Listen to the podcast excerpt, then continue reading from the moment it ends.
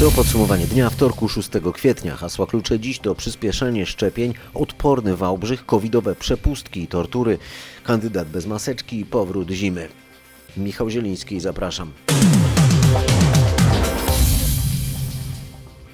Zaczniemy od bilansu pandemii już za chwilę, ale wczoraj nie było podsumowania dnia, więc dziś musimy zacząć najpierw od wspomnienia o śmierci Krzysztofa Krawczyka. Statkiem statkiem na parę, piękny rejs. Przy wtórze klon Bosmana, głośny krzyków aż od rana, tak śpiewnie dusza łka. Krzysztof Krawczyk przeszedł niedawno COVID-19 i wyszedł ze szpitala, informując o tym, że czuje się lepiej. stoczył zażartą walkę o życie. Ostatnie dwa tygodnie był w szpitalu. W sobotę wydawało się wszystko dobrze. Przewalczył COVID, wyszedł do domu. E, Wczoraj przeżyli z małżonką miłe święta. W sobotę jeszcze oglądał film o sobie. E, Wczoraj e, powtórzenie recitały z 94 roku.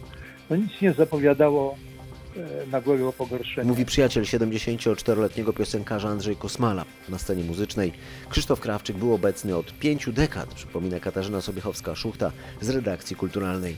Publiczność go uwielbiała. Niektórzy nazywali go polskim Elvisem Presleyem, inni mówili o nim ikona, legenda. Przez prawie pół wieku na scenie wyśpiewał wiele przebojów. Pamiętam ciebie z tamtych lat, jak minął dzień, byle było tak, parostatek czy mój przyjacielu. Na festiwalu Top Trendy rozmawialiśmy kiedyś o samych początkach, czyli o legendarnych trubadurach. Pamiętam jak dzisiaj takie spotkanie trubadurów, jak mieliśmy po 20 parę lat i nagle Kowalewski, założyciel trubadurów z przerażeniem powiedział słuchajcie, my za kilka lat już kończymy 30 lat i wpadliśmy wszyscy w straszny dołek.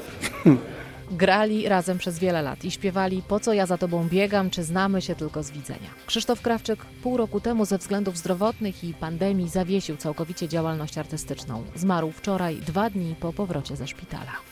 Na koniec podsumowania dnia kilka minut o Krzysztofie Krawczyku, a teraz bilans pandemii. Poprzedniej doby naliczono ponad 8200 potwierdzonych testami nowych przypadków.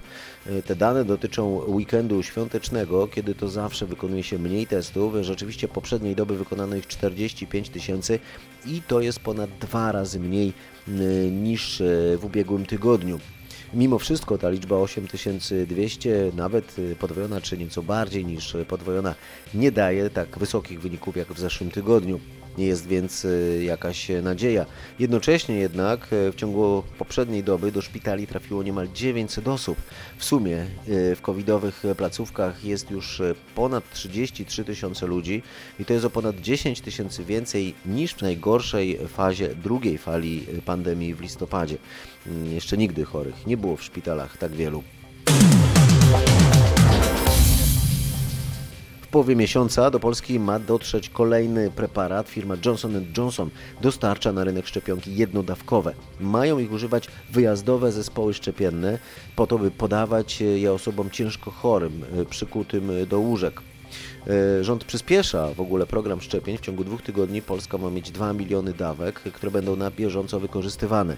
Mówił dziś szef kancelarii premiera odpowiedzialny za walkę z COVID-19 Michał Dworczyk. Przyspieszając, chcemy w szczególności przyspieszyć szczepienie osób powyżej 60 roku życia. Chcielibyśmy, żeby wszystkie osoby, czyli około pół miliona osób powyżej 60 roku życia zostały zaszczepione jeszcze w kwietniu. Dlatego też apelujemy do punktów szczepień, mamy ich ponad 6,5 tysiąca w skali kraju, o to, żeby przesuwały te punkty szczepień w swoich kalendarzach, w centralnym kalendarzu pacjentów powyżej 60 roku życia z maja na kwiecień.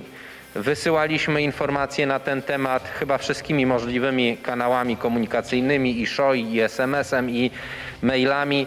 Teraz też publicznie o to, o to apelujemy. Wiemy, że to jest dodatkowa praca dla państwa, ale jesteśmy w takiej sytuacji, że musimy e, zadbać właśnie o te osoby powyżej 60 roku życia jako szczególnie narażone na trudny przebieg COVID.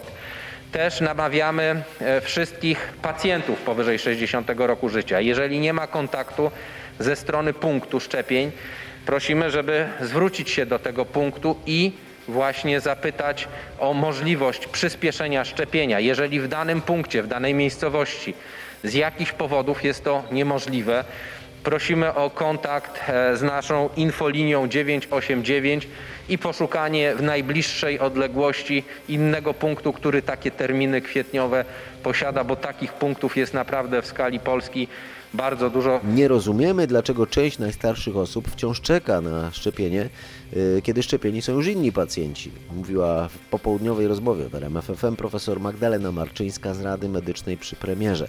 Dodawała, że najpierw trzeba by zadbać o grupę 60+, bo właśnie ci pacjenci najczęściej umierają z powodu COVID-19. Ciągle są to ludzie powyżej 60 roku życia i tylko pojedyncze osoby, które mają dodatkowe czynniki ryzyka młodsze osoby. No dobrze, to Państwo tego nie rozumieją e, i rozumiem, że pyta Pani premiera na przykład, spotykając się z nim chociażby online i dopytuje Pani, dlaczego tak się Wyłącznie dzieje? online. Wszyscy oczywiście się pytamy, dlaczego mówimy o tym, że pierwszeństwo ma być dla osób starszych. Tak naprawdę uzyskujemy konsensus, zgoda, tak, te osoby mają mieć pierwszeństwo. Znaczy, rozumiem, A ale konsensus z premierem? E, Czy premier Tak, się z Wami zgadza, a potem się dzieje tak, jak się dzieje? Różnie się dzieje, tak jest.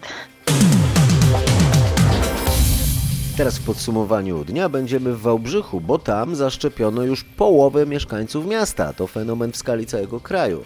Nawet podczas świąt w mieście szczepionkę podawano prawie 600 osobom dziennie. Paweł Pyclik powie, jak to możliwe. To przede wszystkim zasługa gotowego do pracy personelu i wolontariuszy. W wielkanocny poniedziałek na całym Dolnym Śląsku zaszczepiono 633 osoby, z tego blisko 90% właśnie w Wałbrzychu. W mieście działa duży punkt szczepień w Centrum Nauki i Sztuki Stara Kopalnia. Podano tam już ponad 55 tysięcy dawek. Bywa tak, że na przykład dostajemy zapytania od Agencji Rezerw Materiałowych, czy jeżeli im zostaną gdzieś jakieś szczepionki, czy my przyjmiemy te szczepionki. My za każdym razem odpowiadamy tak, nie marnujemy żadnej dawki. Mówiła Sylwia Bielawska, wiceprezydent Wałbrzycha. Tylko dzisiaj zaszczepionych w Starej Kopalni ma zostać ponad 1200 osób. Plan zakłada, że w przyszłości będzie to nawet 2000 dziennie. Do połowy kwietnia miasto chce też uruchomić punkt szczepień drive-thru, czyli bez wysiadania z samochodu. W Warszawie przyspieszenie programu szczepień ma być możliwe m.in. dzięki otwarciu 13 masowych punktów szczepień w ciągu kilku tygodni. Największy z nich ma być zlokalizowany na miejskim stadionie piłkarskim, tym na którym gra Legia Warszawa i stolica chciałaby szczepić tygodniowo nawet 200 tysięcy osób. Grzegorz Kwolek y, o tym, gdzie te masowe punkty powstaną. Będą to głównie hale sportowe i domy kultury. Kolejne trzy punkty powstaną na stacjach metra Dworzec Wileński, Trocka i Księcia Janusza.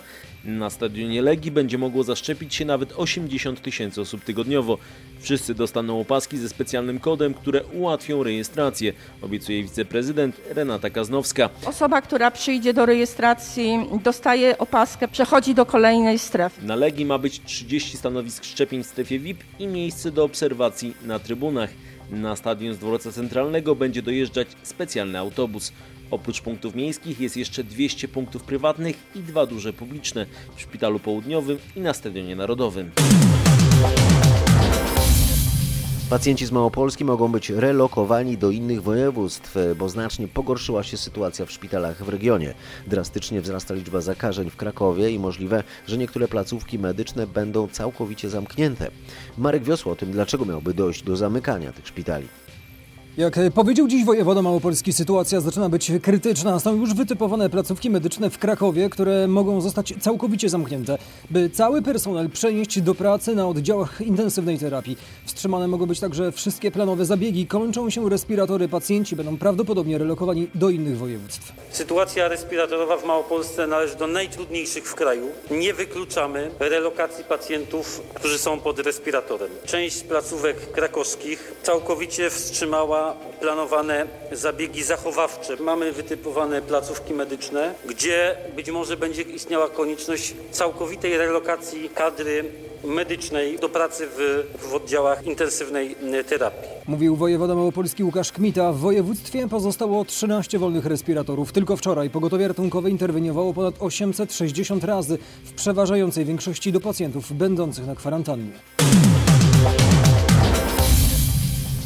Komornik zaczął postępowanie egzekucyjne dotyczące respiratorów firmy E&K oraz pieniędzy tej y, firmy zamrożonych na kontach. Jak dowiedział się nasz reporter, wniosek w tej sprawie złożyło Ministerstwo Zdrowia po decyzji sądu potwierdzającej prawomocnie wysokość długu E&K wobec resortu z tytułu niezrealizowania kontraktu na respiratory. Więcej od Krzysztofa Zasady. Zaległość spółki handlarza bronią wobec ministerstwa to wciąż ponad 50 milionów złotych. Najpierw na konta resortu mają wpłynąć pieniądze zajęte na kontach firmy. Mowa o 25 milionach złotych. W zakresie zamrożonej na koncie kontrahenta wierzytelności te pieniądze powinny trafić na konto Ministerstwa Zdrowia przyszłym tygodniu. Natomiast, jak dodaje Wojciech Andrusiewicz z ministerstwa, postępowanie egzekucyjne dotyczące 418 respiratorów zajętych na warszawskim lotnisku potrwa trochę dłużej. Najpierw komornik ma wycenić te urządzenia. Potem zapadnie decyzja, czy zostaną sprzedane, czy przejdą na własność resortu i na przykład zasilą zapasy sprzętu do walki z koronawirusem.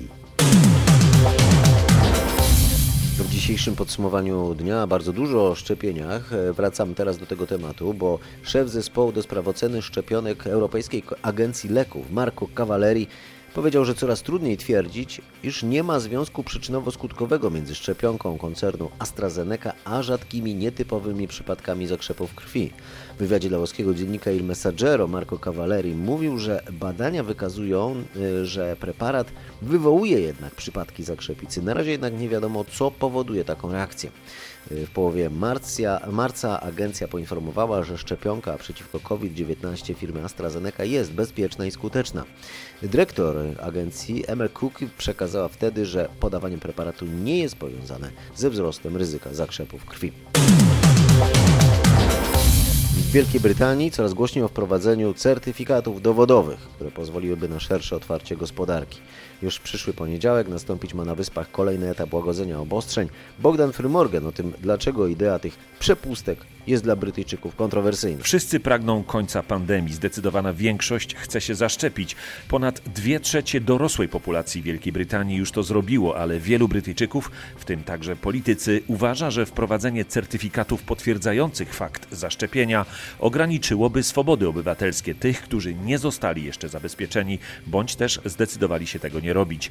Etycy zwracają uwagę na moralne dylematy towarzyszące temu procesowi, na przykład właścicieli pubów, którzy musieliby podjąć decyzję, czy wymagają przy wejściu takich paszportów, czy też nie. Rząd na razie mówi o pilotażowym wprowadzaniu certyfikatów covidowych. Ich szersze zastosowanie przewidywane jest najwcześniej w lecie. A w Danii przepustka dla zaszczepionych pozwala już korzystać z usług typu fryzjer. Ostrzyc mogą się również ci, którzy mają test nie starszy niż trzydniowy, a także ci, którzy dopiero przeszli zakażenie. Przepustkę można mieć w smartfonie albo na papierze. Pozostajemy za granicą, ale przenosimy się daleko, na Pacyfik. Tam na Filipinach policja ma instrukcję, by karać i to dotkliwie osoby, które łamią covidowe przykazania. Według lokalnych mediów na przedmieściu Manili doszło do tego, że fizyczna kara, kilkaset przysiadów, sprawiła, iż młody mężczyzna zmarł. Te przysiady miały być karą za wyjście po wodę w czasie godziny policyjnej. Miejscowy burmistrz wcale się nie tłumaczy, co więcej oświadczył, że torturowanie osób łamiących ograniczenia y, jest polityką y, miasta. Według mediów y, na Filipinach niedawno zdarzyło się, że zatrzymani trafili do klatki dla psów, a inni zostali zmuszeni do siedzenia na słońcu w południe w upalny dzień. Zwolennikiem tak ostrego podejścia do kar za naruszanie obostrzeń jest prezydent kraju Rodrigo Duterte, który w przemówieniu ogłosił, że poinstruował służby i wojsko, a także władze lokalne, by strzelały nawet do osób, które sprawiają problemy i stanowią zagrożenia. A w Polsce policja chce ukarać wiceministra sprawiedliwości Marcina Warchoła za brak noszenia maseczki w miejscu publicznym. Ustalili dziś dziennikarze RMFFM. Funkcjonariusze z Rzeszowa przygotowali wniosek o uchylenie immunitetu. Marcin Warchoł startuje tymczasem w wyborach na prezydenta właśnie Rzeszowa. 8 marca, w Dzień Kobiet, Marcin Warchoł, który startuje w wyborach na prezydenta Rzeszowa, opublikował w internecie zdjęcie, na którym szykuje się do rozdawania kobietom kwiatów. Robił to bez maseczki, czyli wbrew rządowemu rozporządzeniu. Rzeszowska Komenda Policji poinformowała nas, że wysłała już do Komendy Głównej wniosek o poproszenie Sejmu o zdjęcie Warchołowi immunitetu poselskiego i nałożenie mandatu, maksymalnie 1000 złotowego. Sam Marcin Warchoł nie chciał rozmawiać przez telefon. W przesłanym nam oświadczeniu jego sztab przekonywał, że inni też maseczki nie nie nosili, a poza tym, jeżeli polityk złamał tutaj prawo, to absolutnie nieświadomie. No, ta nieświadomość prawa może dziwić u kogoś, kto jest doktorem habilitowanym prawa i wiceministrem sprawiedliwości. Warto mieć w życiu swój kompas, mówi w ekskluzywnym wywiadzie dla RMFFM kapitan Andrzej Lasota, uwolniony z meksykańskiego więzienia po roku i dziewięciu miesiącach spędzonych za kratami. Kapitan oskarżony został przez meksykańskich śledczych o przemyt narkotyków. W lipcu 2019 roku podczas rozładunku jego statku w porcie w Altamirze załoga odnalazła podejrzane pakunki. Kapitan natychmiast kazał przerwać pracę i zawiadomił o sprawie tamtejsze służby. W workach było ponad 200 kg kokainy. Śledczy przyjęli, że załoga musiała wiedzieć, wiedzieć o tym przemycie. Na udowodnienie swojej niewinności kapitan czekał w więzieniu o zaostrzonym rygorze. Dziś z kapitanem Andrzejem Lasotą rozmawiał nasz poznański reporter Mateusz Chłystu. Posłuchajcie. Kapitanie, zanim pan trafił i załoga do aresztu na lądzie, był areszt na statku. To chyba trwało kilka dni z tego co pamiętam. Co wtedy myśleliście? Baliście się, że to się może tak skończyć? Myśmy wiedzieli, prokurator y, powiedział oficjalnie, że najpierw ją aresztować, a potem zobaczymy, co z nimi zrobić. Te pięć dni y, ja sam opóźniałem aresztowanie. Dlaczego opóźniałem? Dlatego, żeby zebrać wszystkie dowody, które mogłem i wysłać je poza zasięg pana prokuratora. Żeby mieć pewność, że nikt przy tym grzebał nie będzie. Udało się to panu? Udało. Co mówiła załoga? Wspieraliście się Załogę jakoś, trzeba dzieje było utrzymać też y, w psychicznym stanie, dlatego że to są tylko ludzie, tak? I niektórzy y, nauczeni panują nocą, a niektórzy popadają w panikę. Musiałby pan zobaczyć ludzi, tej pierwszą grupę, którzy wrócili z tego, y, z więzienia, tą pierwszą, bo to w ogóle były dwa aresztowania, tak? Mhm. Pier- Najpierw pojechało ośmiu ludzi, wrócili oficjalnie nie było tłumaczy, a nieoficjalnie z tego co wiem, to sędzia zupełnie co innego powiedział, ale to nieważne. Trzech z nich nie było zdolnych pełnić wachty. Siadali nam, wstał i usiadał, kładli się, wstawali, nie wiedzieli co robią, trzeba było ich pilnować. I niestety y, oficerowie, w tym pierwszy oficer i trzeci oficer, i trzeci mechanik, drugi mechanik, przepraszam, oni najwięcej, oni naj, naj, najtwardsi byli z tego całego grona. Niektórych ludzi po prostu pilnowaliśmy. No i trzeba było niestety ich wziąć, do, do, zgarnąć do, do, do siebie, zrobić parę zebrań i im wytłumaczyć. Panowie, nic żeście nie zrobili, tak? Nie mamy żadnych dowodów, bo ja też nie mogę powiedzieć na 100%, że oni nic nie zrobili, bo ja nie prowadziłem śledztwa w tej sprawie, ale nie dali powodu, żeby ich podejrzewać, tak? No to jeżeli skoro nic nie zrobiliście, to trzymamy się razem, wszyscy razem i wyjdziemy z tego. No i tak było. To jedno zdanie, niewinny człowiek nie może iść siedzieć, to była dla pana ta y, główna motywacja do tego, żeby przetrwać, to źródło siły? Nie, źródłem siły to była moja rodzina. W niedzielę NASA planuje próbny lot marsjańskiego drona. W świąteczny weekend został już on odczepiony od łazika Perseverance. Pierwszy lot potrwać ma zaledwie pół minuty. Dron ma osiągnąć wysokość 3 metrów. Jeśli ta próba się powiedzie, to będzie sukces i to nie tylko medialny, mówi astronom dr Leszek Błaszkiewicz z Uniwersytetu Warmińsko-Mazurskiego w Olsztynie, z którym rozmawiał nasz reporter Piotr Błakowski. Nie jest tam po to, żeby zadowolić jakby media i ludzi, tylko żeby e, przetrzeć pewne konkretne szlaki, żeby przede wszystkim sprawdzić miejsce lądowania dla przyszłych astronautów, żeby wybrać to miejsce. To jest jakby to, to podstawowe zadanie. A drugie, no to przetestowanie pewnych technologii, no i tutaj wszyscy czekamy próbny lot. Jeżeli to się powiedzie, no to otworzy to ścieżkę pod jakby kolejne etapy eksploracji, poznawania tej planety. Jakich odpowiedzi zarówno łazik, jak i ten dron mogą nam dostarczyć? No tutaj e, cały czas e, szukamy odpowiedzi e, na, na wiele pytań związanych no, z obecnością, czy może nieobec, dziwną nieobecnością y, wody, z tym jak ta woda na Marsie, jaki jest rozkład tej wody w, w czasie pór roku. Wiemy już, że tej wody jest całkiem sporo, że y, latem ta woda nawet tworzy jakieś takie coś w rodzaju strug y, na Marsie, ale cały czas jest mnóstwo pytań z tym związanych. No oczywiście to pytanie numer jeden, które towarzyszy nam od czasów e, Wellsa, który Wojnę Światów napisał, czy na Marsie jest życie, czy było może życie, ale jakieś pozostałości po nim są obecne, to zapewne też będzie e, jakimś tam celem tej misji. A teraz o gwiazdach piłki nożnej, powtórka finału sprzed trzech lat i mecz mistrzów dwóch najsilniejszych europejskich lig. E, Tak będzie wyglądać wieczorne starcie w Lidze Mistrzów. W ćwierćfinale są Real Madryt i Liverpool. E, Paweł Pawłowski z redakcji sportowej podkreśla, że Real ma przed tym meczem spore kłopoty. Po południu okazało się, że Rafael Varane jest zakażony koronawirusem. Trener Zidane oszczędzał ostatnio tego obrońcę podczas ligowego meczu, by był gotowy na starcie z Liverpoolem. E, Dziś nie zagra także jego partner z formacji Sergio Ramos, który zmaga się z kontuzją łydki. Zatem Zidane najprawdopodobniej wystawi duet Militao-Nacho. Panowie grali w takim zestawieniu ostatnio w lidze, gdy Real pokonał Eibar 2 do 0. Problemy ma także Liverpool. Trener Klopp nie może skorzystać z Van Dijk'a, Matipa i Gomeza. W nocy w góry wróciła prawdziwa zima, pojawiło się 20 cm świeżego śniegu. Mm, Co więcej, to nie koniec zimy. Do piątku należy spodziewać się mrozu i przelotnych opadów, mówi rzecznik Instytutu Meteorologii i Gospodarki Wodnej Grzegorz Walijewski. Podczas ostatniej doby najwięcej śniegu spadło w hali gąsienicowej 22 cm. Nieco mniej, bo 14 cm spadło w Dolinie Pięciu Stawów, ale też w Poroninie czy w Bogdanówce. Zakopanem spadło 10 cm. Taka, no można powiedzieć, zimowa aura zostanie w Małopolsce przynajmniej do piątku. Temperatura maksymalna w dzień w obszarach podgórskich od minus 2 do 3 stopni maksymalnie. W górach te wartości będą ujemne, nawet do minus 12 stopni Celsjusza.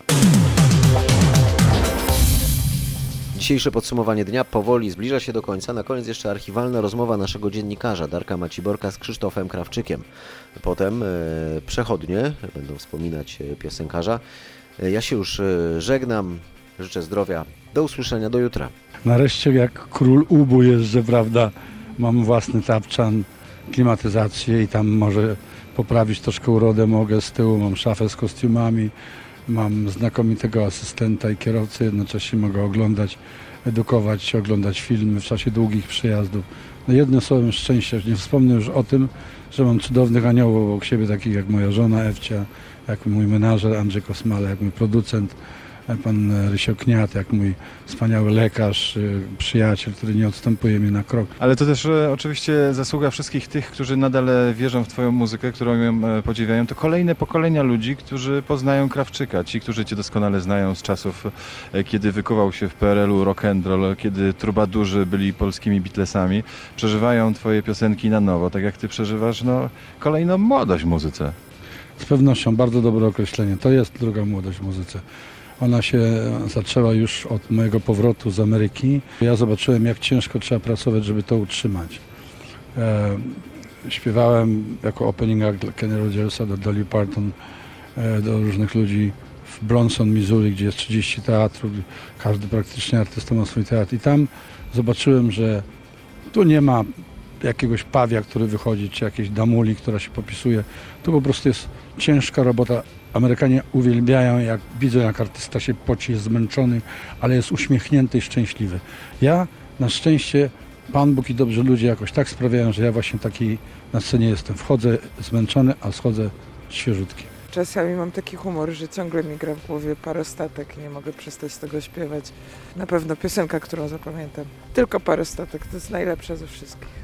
Bo jest letnia, jest na wodzie, jest doskonała, no. Ma wszystko, czego piosence trzeba. Jak zapamiętam pana Krawczyka? No cóż, trudno powiedzieć, no piękny głos. Yy, I to są lata mojego dzieciństwa. No przecież moja matka się na nim wychowała, tak? Ja pamiętam, jak moja mama przy nim tancowała. Pamięta pani przy jakiej piosence? Parostatkiem piękny rejs. Tak, dokładnie. Jaki obraz ma pani przed oczami? Biała koszula, czarny garnitur. I czarne włosy, oczywiście. Właśnie usłyszałam, jest mi bardzo przykro. Bardzo lubię. Lubiłam, lubię, nadal lubię jego piosenki. Lubiłam go jako człowieka. Człowiek z duszą i z sercem.